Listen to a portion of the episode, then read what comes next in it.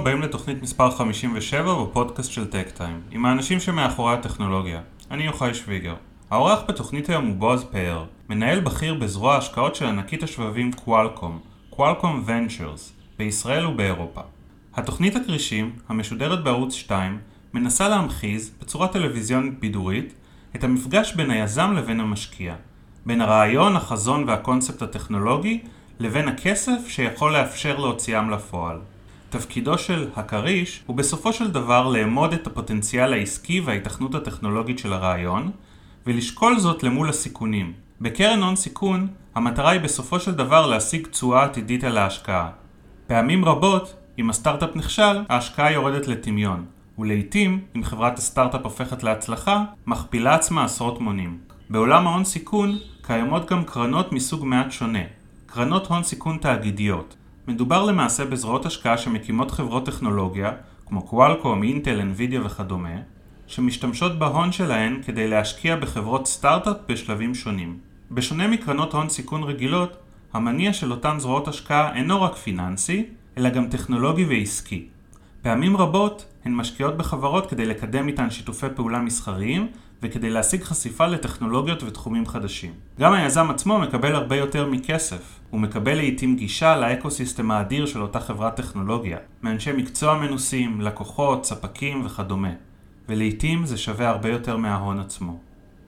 קוואלקום היא אחת מחברות הטכנולוגיה המובילות בעולם, וחולשת על אינספור תחומים, ממובייל ו-IoT ועד אוטומוטיב וערים חכמות. הגיוון הזה מתבטא גם בפעילותה של זרוע ההשקעות שלה בישראל. זרוע ההשקעות של Qualcomm, Qualcomm Ventures, ביצע בשנים האחרונות לא מעט השקעות בחברות ישראליות מצליחות, בהן SentinelOne, Cellwize, Wiliot, Quantum Machines ועוד. בשיחה מספר בועז על האופי והמיקוד של הקרן, על ההבדל בין קרן הון סיכון רגילה לקרן תאגידית, ועל הערכים החשובים ביותר שצריך להביא איתו הכריש, ניסיון וצניעות. שתהיה האזנה נעימה. שלום בועז, תודה רבה שהסכמת להשתתף בפודקאסט שלנו. אתה מנהל הפעילות של זרוע ההשקעות של קוואלקום בישראל, קוואלקום ונצ'רס. קוואלקום היא כאמור אחת מחברות השבבים המובילות בעולם, חולשת על המון תחומים, מובייל, 5G, אוטומוטיב, ערים חכמות, מה לא. אני שמח על ההזדמנות לדבר איתך גם כדי להבין יותר מה בדיוק קוואלקום מחפשת בישראל באמצעות השקעות ורכישות וכולי, וגם קצת להבין את הישות הזאת שנקראת זרוע השקעות של חברת טכנולוגיה. אז אני במקור מהנדס, עבדתי בחברות דיפנס אחרי הצבא, ואחרי ב-18 שנה האחרונות עובד בקוואלקום, למעשה אפשר להגיד שהיו לי שלוש קריירות, החלק הראשון היה יותר בצד ההנדסי, הייתי שמונה שנים במרכז הפיתוח בחיפה, בתפקיד האחרון ניהלתי את מחלקת ניהול הפרויקטים בארגון, אחר כך עברתי לעשות ארבע שנים של business development ל Qualcomm בארץ, הייתי בעצם דיווחתי בעצם לארגון בסן דייגו והייתי בעצם פתחתי פה את כל נושא ה ecosystem והחדשנות מול הארגון בארצות הברית. ולפני שש וחצי שנים עברתי לקרן ההשקעות של Qualcomm, Qualcomm Ventures זה קרן גלובלית, הוקמה בעצם לפני 22 שנה, התחילה בארצות הברית בסן דייגו, שם ה headquarter של Qualcomm, ועם השנים נפתחו סניפים ברחבי העולם, בסין, בהודו, בברזיל וכאן בישראל לפני 11 שנה, היה גם סניף בלונדון, היום בעצם הוא חלק מהפעילות שאנחנו עושים מישראל, בעצם מנהלים פה שלושה שותפים, את ישראל ואירופה, מירב, מישל ואני, כל קבוצת מנהלי השקעות מתרכזת באזור שלה, כאשר ההחלטות והפעילות בעצם מתבצעת בצורה גלובלית, בצורה שיתופית, וזה המון ערך, נדבר על זה ככה, על פרספקטיבה שאתה מקבל כאשר יש לך בעצם קרן שנמצאת בכל גיאוגרפיה. זה קרן שמנהלת היום למעלה משני מיליארד דולר, כ-160 חברות פורטפוליו בתחומים שונים, שתכף זה ניגע בהם, קרן שהיא במקור, ותכף נדבר על זה, זה מרחיב שהיא פיננסית ואסטרטגית, זאת אומרת יש, יש מטרה לקבל החזר פיננסי טוב על כל השקעה, וגם בעצם רוצים להשיג ערכים בארגון, הרבה מאוד סיפורי הצלחה, היום יש 160 חברות פורטפוליו אקטיביות, באזור שלנו יש 20, הרבה מאוד אקזיטים, גם בארץ גם בעולם, בארץ לנו 15 אקזיטים, SentinelOne, Waze, Wilocity, ספרה, Magisto, Crazy Labs ואחרות. בעולם Zoom, היינו משקיע מאוד מוקדם ב Zoom שעשתה IPO, כמובן מאוד מוצלח, חברות כמו Fitbit, Xiaomi, Cloudflare ואחרות. טוב, זה חברות מאוד מרשימות, אם Qualcomm נכנסה אליהם בשלב מוקדם. אין ספק שה track record שלו הוא מצוין, גם מסתכלים דרך אגב בארץ, גם על ה track record שלנו פה, אם תסתכל מספרית, עשינו קצת פחות מ-40 השקעות, כאמור בערך 19 חברות פורטפוליו אקטיביות, 15 נמכרו, מעט מאוד נסגרו, זה חריג לטובה בסטטיסטיקה של עולם ה-VC וגם של עולם הקורפורט בכלל.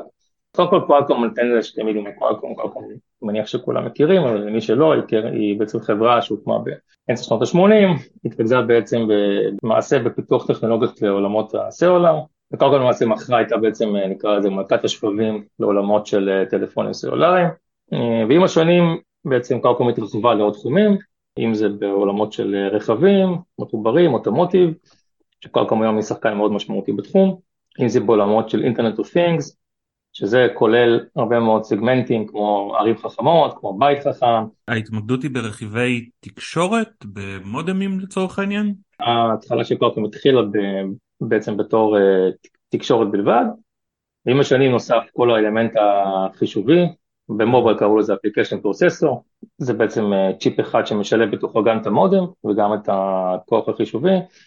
עם השנים בעצם נוספו אותו צ'יפ הלך וגדל, הוסיף עוד יכולות, אם זה GPU שהוא בעצם נמצא על הצ'יפ, אם זה DSP, אם זה NPU שזה בעצם Neural Process Unit, להוסיף את כל נושא ה-AI בתוך, בתוך צ'יפ, ולמעשה נבנה בעצם כלי מאוד עוצמתי, mm-hmm. ולמעשה כל הזמן נכנסה לעוד תחומים היום מעבר למובייל, אם זה אמרנו אוטומוטיב, IoT, אם זה נטוורקינג, אם זה עולמות של מחשוב. אז זה נכון לומר ש...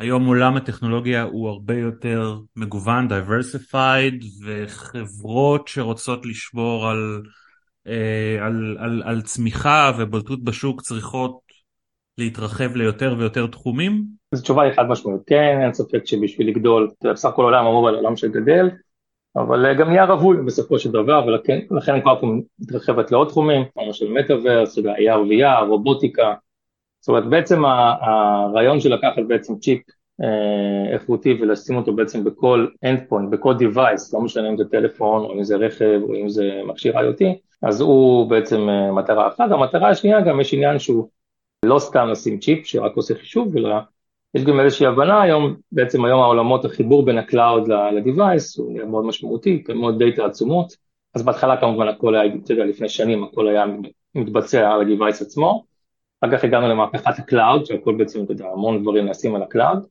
והיום בעצם ההבנה היא שבעולמות שמשלבים את העולם הפיזי והעולם הדיגיטלי, למעשה אי אפשר להעביר את כל כמות הדאטה לענן בלבד, צריך לעשות איזושהי ארכיטקטורה או data flow שבעצם מאפשר לחלק מהדברים לרוץ על ה device עצמו, לבין דברים שצריכים להתבצע בענן, ובעצם המשחק הזה בין מה שצריך לרוץ על המכשיר, מה שצריך להיות באמצע, בתווך, זאת אומרת, תחשוב שזה לא תמיד בהכרח רק בין הטלפון עצמו, נגיד ל cloud, או בין המכונית ל cloud, אלא יש עוד משהו באמצע, נקרא לזה מין ענן קטן שהוא בעצם נמצא באמצע, ועד ל cloud עצמו, יש בעצם תהליך ארכיטקטוני מאוד ברור, שאיך אתה בעצם מחלק את הדאטה, מה נכון לעשות על ה-Device, מה נכון להעביר ל cloud, ובכל העולמות האלה קוואלקום נמצאת מאוד חזק, כי בעצם הצ'יפים שלנו הם בעצם מאפשרים את אותה מהפכה.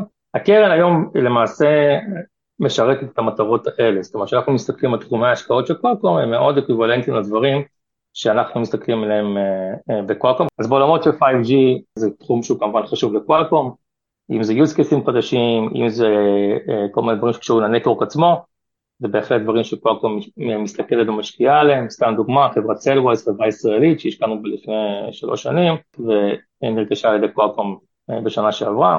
Mm-hmm. אם זה עולמות של AI, שאנחנו עושים המון עבודה, סתם דוגמה לחברה שהשקענו בה לפני כמה שנים, פרוספרה, שזה השקעה ישראלית, שנקנתה לפני שנתיים על ידי ולמונט, היא עשתה בעצם סוג של AI בעולמות של חקלאות, אם זה באוטומוטיב, אז הרבה מאוד עבודה בנושאים של ADAS, רכב אוטונומי, רכב מחובר, אם זה בעולמות של ריטל, חברות כמו שופיק, אם זה חברה, חברה כמו וויליוט שהיא בעצם עושה בעיניי מהפכה בעולמות של IoT, זה בעצם תחשוב על זה כמו מדבקה אה, חכמה, שאפשר לשים אותה על כל device, אה, מדבקה שלא צורכת סוללה, בעצם קוצרת אנרגיה מ... בעצם מהאוויר, אבל זה לא בדיוק ככה, זה בעצם מדיווייסים שנמצאים ליד, יש לה כוח חישוב, יש לה יכולת לבצע אנליטיקה, היא מחוברת לענן, ובעצם פותחת את עולם ה-IoT בעיניי למקומות שעד היום בכלל לא, לא, זאת אומרת חשבנו שיכולים לקרות אבל לא ראינו אותם. עולמות של consumer, סתם חברה שהשקענו בה למשל, טוב זום זה דוגמה טובה כמובן, מצוינת, אבל יש גם עוד חברות, למשל סימפלי ישראלית. ואחרון חביב זה כל הנושא של Cloud ו-Enterprise, לקראת באמת היום גם שבבים שהולכים לעולמות של, דיברנו על Edge ו-Cloud, חברות סייבר, השקענו בזמנו ב SentinelOne וגם באחרים, אז בכל התחומים האלה קוואלקום בעצם מחפשת חברות, אנחנו משקיעים בכל השלבים, משלבים מוקדמים ועד שלבים מאוחרים, יודעים גם להוביל סיבובים ולהצטרף, להסתכל על הפורטפוליו שלנו, הוא מאוד מאוד מגוון. אז קצת על המנגנון הזה של הזרוע השקעות, כאמור כל הזמן ננסה קצת להשוות אותה לקרן הון סיכון, שקרן הון סיכון יותר אה, מוכוונת אה, תשואה. בוא תספר לנו איך, איך זה עובד מבחינת זרוע השקעות, איך היא מאתרת חברות, אה, איך היא בודקת חברות. קודם כל בוא נתחיל מההבדלים בעצם בגדול בין קרן פיננסית לקרן אסטרטגית. אז כמו שאמרת זה נכון, קרן פיננסית יש לה מטרה אחת, בעצם מקבלת כסף מלפיז, משקיעה אותם ואמורה להביא תשואה פיננסית נטו. בקרן, ב-CVC, מה שנקרא corporate VC, אפשר להסתכל, הייתי אומר, יש מנעד בין שתי מטרות. יש בצד אחד, וזה מאוד משתנה, יש היום בארץ משהו כמו 80 קרנות שהן תאגידיות, שזה לא מעט, חלקם יש להם קרן שהיא ממש אה, dedicated, חלקם יש להם השקעות שמשקיעים בצורה יותר ספורדית, אבל אפשר להגיד שיש אה, בעצם שתי קצוות. בצד אחד יש את ההשקעה, את ההחזר הפיננסי, זאת אומרת למעשה קרנות אה, אסטרטגיות שמשקיעות בשביל החזר פיננסי נטו, כמו קרן רגילה, ובצד השני אפשר להגיד את החלק, יש את הצד האסטרטגי, לצורך העניין לא מעניין אותנו הריטרן הפיננסי, יותר מעניין בעצם הערכים האסטרטגיים שהקרן יכולה לקבל מההשקעה, כשאני אומר ערכים אסטרטגיים זה יכול להיות לצורך העניין א', הבנה של טכנולוגיה, או בעצם תחשוב על זה כקורפורט מקבל איזשהו חלון לעולם הטכנולוגיה, לטכנולוגיות חדשות, זה יכול להשפיע על הרודב של החברה, של החברות, זה יכול להיות איזשהו שיתוף פעולה מעניין שיכול לייצר איזשהו עניין, זה יכול לייצר אה, קשרים של אה, ספק לקוח. עוד, עוד איזו שאלה, שאלת ביניים קטנה, קרן הון סיכון, אה, ההון שלה מגיע ממשקיעים חיצוניים. זרוע של תאגיד, נגיד כמו קואלקום, זה, זה מה, מהקש של, של החברה עצמה, או גם היא מגייסת משקיעים? אז גם פה, בקואלקום ההשקעות זה מה שנקרא מהמאזן, מהבלנס שיט, זאת אומרת, לא מגייסים קרן אה, כל כמה שנים כמו שנגיד מתבצע בקרנות אה, הון סיכון רגילות, אלא בעצם זה מה שנקרא קרן שהיא evergreen, mm-hmm. בעצם כל שנה בעצם משקיעים מהם מהמאזן. זה מספרים לא קטנים, כי, כי משקיעים באמת מספרים יחסית, זה יכול להגיע בין עשרות למאות מיליון דולרים בשנה, mm-hmm. אז אם מסתכלים על זה בצורה נגיד רב שנתית, אז אנחנו שקולים לקרן גדולה, אבל אין גיוס ממש של קרן, mm-hmm. יש לזה הרבה יתרונות בעיניי, שיש איזשהו מנגנון של קרן רגילה, קרן פיננסית, היא מחויבת בעצם להשקיע את הכסף תוך תקופה מסוימת, בעצם to deploy the money, ככה גם נמדדת. אני חושב שכשאין את האלמנטים האלה של הזמן, שאתה בעצם לוקח חלוקה מאוד ברורה לקרנות, ואיזשהו, נקרא לזה לחץ חיובי אולי, אבל לחץ חיובי להשקיע את הכסף, אז ההסתכלות היא הסתכלות מאוד ארוכת טווח. זאת אומרת, אין לחץ, יש שנים שאתה יכול להשקיע המון כסף, שזה נראה וזה מתאים, יש שנים שפחות. למעשה עושים את זה בצורה שהיא הכי לוגית לארגון, עכשיו צריך להסתכל, נחזור רגע על קולקום עצמה, אז קולקום היא, היא, דיברנו מקודם, היא גם פיננסית וגם אסטרטגית, זאת אומרת קודם כל כשאנחנו עושים את ההשקעות רוצים לקבל החזר טוב על, על ההשקעות, מסתכלים על זה כמו כל קרן רגילה, אבל גם כן רוצים להביא את הערכים האסטרטגיים, עכשיו במקרה של קוואלקום שוב זה יכול להיות אה, בעצם עבודה עם סטארט-אפים שעוזרת לארגון להבין על טכנולוגיות חדשות, עוזרת לארגון ללמוד על, על תחומים חדשים, כמובן שיש הפרדה, דרך אגב, זה לא שברגע שקוואלקום משקיעה אין אה, כמובן אה, איזושהי חשיפה שלא אמורה להיות לקרן עצמה. לפעמים אנחנו משקיעים בתחומים שקוואלקום בכלל אין להם שום נגיעה היום. כאן דוגמה, יש לנו ב Quantum Machines הישראלית, היא חברה שעושה בעצם controller למחשבים קוונטיים, אין לקוואלקום פעילות בתחום הזה, אבל זה בהחלט יכול להיות רלוונטי. ואני חייב להגיד שדרך ההשקעה אתה לומד הרבה על התחום, אתה מביא את האינסייטים שצריך, וזה בהחלט יש לזה ערך חיובי. למה? איזה, איזה, איזה דריסת רגל אתה מקבל בחברה שאתה משקיע? מה, חבר בדירקטוריון? קודם כל אנחנו היום, עוד פעם ושוב, בכל מבצע, דברים שיש מה שנקרא אה, אחריות תאגידית לכל מי שיושב בדירקטוריון, אנחנו נכנסים בדרך כלל או בתור חברי board או בתור אובזרברים, נמצאים בחברות, מכירים אותם היטב. כמובן שמה שיוצא לארגון, יש חומה סינית, הייתי אומר, בין הארגון עצמו לבין קרן ההשקעות, אבל בהחלט כן אפשר להביא דברים שהם יותר גנריים. אפשר בהחלט להביא איזה שהם אינסייטים וערך גם לארגון עצמו. כמה צריך להשקיע בחברה כדי לקבל חבר דירקטוריון? זה שאלה של משא ומתן או שיש איזשהו רף כזה ש... אה, בדרך כלל זה עניין של, כן, גם גודל הצ'ק שלך, כמה אחוזים אתה מחזיק בחברה, ובסופו של דבר זה גם עניין של משא ומתן. כן. אבל אוקיי. אצלנו זה משהו שמאוד חשוב וקורה בדרך כלל כמעט בכל החברות. ומכיוון שגם אנחנו בסך הכל לנו ניסיון, אני יושב בשמונה בורדים, זאת אומרת יש פה אלמנט לא רק של הקרן עצמה, אלא גם על הערך שאתה מביא בתור משקיע כבן אדם, זאת אומרת איזה איך יכול לתת לחברה, בין אם בעבודה עם המנכ"לים, בעבודה עם החברה עצמה, בחיבורים לקוואקום, בחיבורים לגופים חיצוניים, זאת אומרת בהיבט הזה אתה כמו כמו כל חבר דירקטוריון או כמו כל משקיע אחר. קורה ששתי חברות מתחרות, סתם נגיד קואלקום, מי נגיד שהיא מתחרה, לא יודע, אינטל או אינווידיה או אפל, קורה שחברות מתחרות יושבות בבורד של אותה חברת סטארט-אפ? כן, אין בעיה נגיד להשקיע עם אינטל קפיטל או עם אינווידיה, זה קרה לנו כבר. יכול להיות שיש תחרות בין החברות, אבל בין הקרנות לפעמים הרבה פעמים זה מאוד מקצועי ואין איזשהו וטו, אין איזושהי בעיה, זאת אומרת למה לא, גם מכירים את האנשים ברמה האישית וגם באופן כללי לא רואים איזושהי בעיה.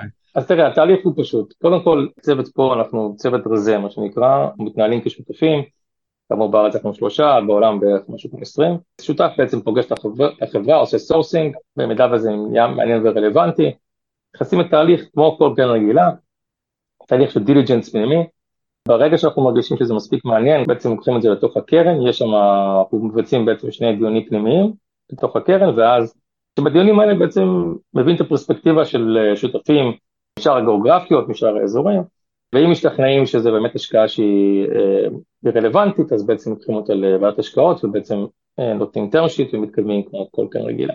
אתם גם מקבלים פניות, זה כאילו גם אינבאונד? המון, תראה, ברגע שהקרן היא קרן טובה, וזה לשמחתי זה המצב, אז הייתי אומר שההשקעות מגיעות, הרבה מאוד מגיע מאינבאונד, וגם כמובן אנחנו בעצם עושים לנו מערכות יחסים, גם עם יזמים, גם עם קרנות, אז זה מגיע משני הכיוונים.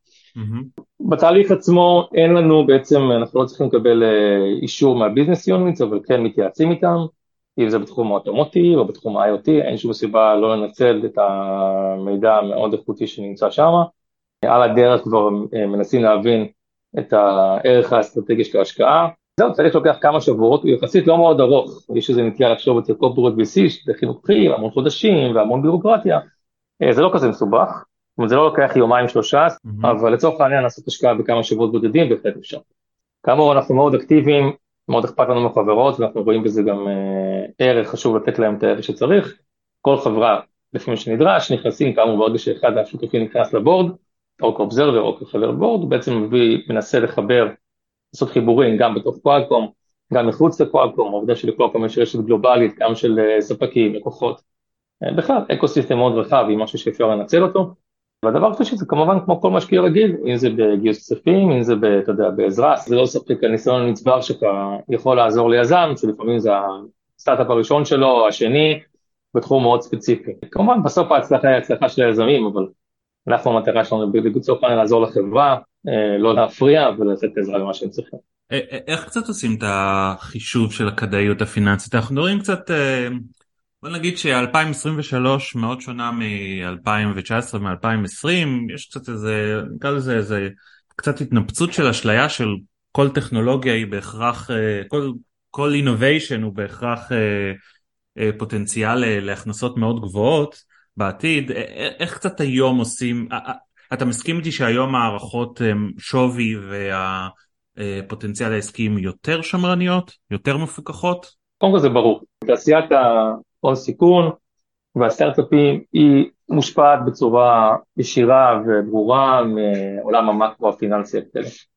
לצורך העניין, כאשר יש, לצורך העניין שהריבית הייתה אפס למשך שנים, והסיכון, כסף מה שנקרא היה זול, הרבה מאוד כסף נכנס לדרך מוסדות פיננסיים, אם זה קרנות פנסיה ואחרים, נכנסו לתוך קרנות הון סיכון, המון קרנות גייסו המון כסף, כאמור צריכות להשקיע אותו, השקיעו אותו בהרבה סטארט-אפים, וכמובן מה שקרה פה אחרי הקורונה, כשבעצם הפד הכניס כסף ונוצר עוד יותר ובעצם סוג של שיטפון כספי פה, אז הדברים האלה בסוף חלחלו גם לתעשיית הסטארט-אפים, ושיש המון כסף ולא בהכרח מספיק חברות טובות, אז בעצם נוצרת איזושהי אלמנט של בועה, ולכן מה שקרה פה ב-2021, דיברו על זה כבר המון, הסתכלו פחות על נקרא לזה עסקים שהם בהכרח תמיד בריאים, אלא הסתכלו בעיקר על נושא של growth וצמיחה, גם במחיר של חוסר יעילות. בכללי, המון סיבובים והמון גיוסים היו לחברות שצמחו בצורה מאוד יפה, אבל למעשה שרפו אה, כסף, מעולם לא היו רווחיות, לא היו קרובות לרווחיות, ועל כל דולר לצורך העניין בזבזו שתיים, סתם שניים. והיום, כאשר בעצם הריבית עלתה,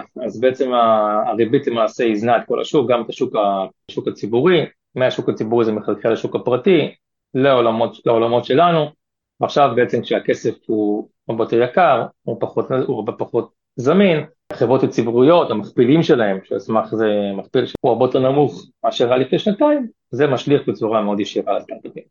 ולכן היום כמובן הבועה התנפצה, וכמובן אנחנו מסתכלים עליהם בצורה הרבה יותר, נקרא לזה קונסרבטיבית או יותר ריאלית, על, אה, על השקעות חדשות, אה, ובהתאם לזה אנחנו רואים גם את השווים. אנחנו עוד לא התחלנו לראות את זה, זאת אומרת, התחלנו לראות את זה קצת, אבל אנחנו נמשיך ונראה את זה ב-2023, בואכה 2024, עדיין המון חברות גייסו כסף בשווים מאוד גבוהים לפני שנה ושנתיים שהספיקו להם להרבה זמן, כולל נגיד השנה הזאתי, באיזשהו שלב ייגמר הכסף, וחברה שגייסה לצורך העניין בשווי מאוד מאוד גבוה, עם הכנסות מאוד נמוכות, לא תוכל להמשיך ולגייס מה שנקרא ב up round בסיבוב עולה, אלא תצטרך אה, להתפשר על הוולואציה, או בסיבוב שהוא, אה, או ב down round, או בסיבוב שהוא extension, או כל דבר שהוא בעצם אה, משקף את המציאות החדשה. ו- וקצת על הבדיקה של הטכנולוגיה, איך, איך זה עובד? זה, זה מתבסס על דמו, אתם גם מבקשים כל מיני הבהרות, מידע משלים, איך קצת, אתה יודע, איך לא, לא נקלעים למקרה אליזבת הולמס וכאלה, איך, איך, איך יודעים שהטכנולוגיה מולך היא טכנולוגיה מוצקה? יש כמה, זה כמה דברים שצריך לעשות. אליזבת הולמס זה ממש fraud, זה, דיון אחר. כן, נכון, נכון. יש תמיד אומרים, אה, תמיד אומרים לי יזמים, you know, fake it until you make it, אז אתה יודע, תמיד לכל חברה ולכל יזם יש קצת, אתה יודע, מה שנקרא הרבה אמת, ויש כמה דברים שהם תמיד קצת מעבר. המפתח בלא ליפול בדברים הטכנולוגיים נקרא לזה, כי ברמה העסקית הרבה דברים יכולים לקרות, ולא תמיד קל כן. לעשות את זה. ברמה הטכנולוגית זה יותר פשוט, אחד, א' אתה משקיע בדברים שאתה מבין בהם. זאת אומרת, אני לצורך העניין יש לי גם ניסיון הנדסי, גם, אתה יודע, סתם הבאתי את טרקי קרוט שלי, וגם בכלל, כל הקום כשהיא משקיעה בתחומים שהיא מבינה, לצורך העניין אם זה 5G, IoT, זאת אומרת, יש לנו כל כך הרבה עניין נרכש, גם של המשקיעים עצמם שלנו, וגם של הארגון עצמו, שמאוד קל לעשות ולידציה אה, למוד הטכנולוגיה, זה דבר ראשון. בוא ניקח את קראת היזם הממוצע שמגיע עם טכנולוגיה, אז אחד, תשקיע בתחומים שאתה מבין בהם, שתיים, תביא את האנשי מקצוע הרלוונטיים שיכולים לעזור לך, במקרה שלנו זה בדרך כלל פנימיים, שלוש זה בדיקה על היזמים עצמם, על, אה, על מי היזם, אתה יודע, אנחנו חיים בטח בישראל פה וגם באירופה, אפשר לעשות דיליג'נס, להבין מאיפה הוא הגיע, האם הידע שהוא מביא יותר רלוונטי, וארבע, וזה תלוי מאוד בשלב של החברה, אם יש שלב, לצורך העניין, חברת seed, אז לפעמים קשה לדעת, אתה צריך להסתמך על איזושהי סימולציה או על איזשהו משהו מאוד ראשוני, איזשהו prototype ראשוני, כדי להבין האם הדבר הזה יכול לקרות. ואגב, לפעמים זה יכול גם להצליח, זאת אומרת, יש טכנולוגיות שהיזם בא ואומר, דרך אגב, בצורה ברורה, יש סיכון טכנולוגי, וזה חלק מהעניין. אה, שהשקענו ב Wiliot, היא הייתה לפני שהיה בכלל prototype, אז אתה יודע, אנחנו הכרנו את היזם, הוא היה, אגב, היה VP בקוואלקום, והיזם בעצם רכש את החברה הקודמת שלו, את Wilocity, הכרנו את האנשים, הכרנו את הצוות, הנחנו שהדברים האלה יכולים, שהסתכלנו על הבסיס הטכנולוגי, זה היה נשמע הגיוני, עדיין היה צריך לבוא ולממש את זה. אז זה נגיד שלב שבו הסיכון הטכנולוגי בהתחלה מאוד uh, גדול, לשמחתנו היום הוא התברר כהצלחה והטכנולוגיה עובדת.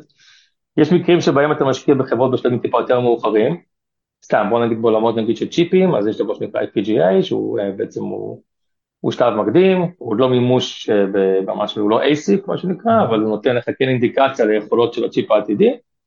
ואם החברה היא בשלבים יותר מתקדמים, אז כבר קל לראות, כי כבר יש לקוחות ויש עם מי לדבר, ואז כבר, אתה יודע, הסיכון הטכנולוגי הרבה יותר נמוך, ויש כבר דברים אחרים שמעניינים, כמובן מכירות, המודל העסקי, דברים שבעצם מעניינים כל חברה. אז בסיפור הטכנולוגי דווקא אני חושב שבהיבט הזה הוא, הוא, הוא אף לא קל, אבל אם אתה עושה את הדברים הנכונים, אתה תיפול פחות. סיפרת שהרקע שלך הוא רקע טכנולוגי ועבדת בתפקידים של ניהול עסקי גם בקוואלקום.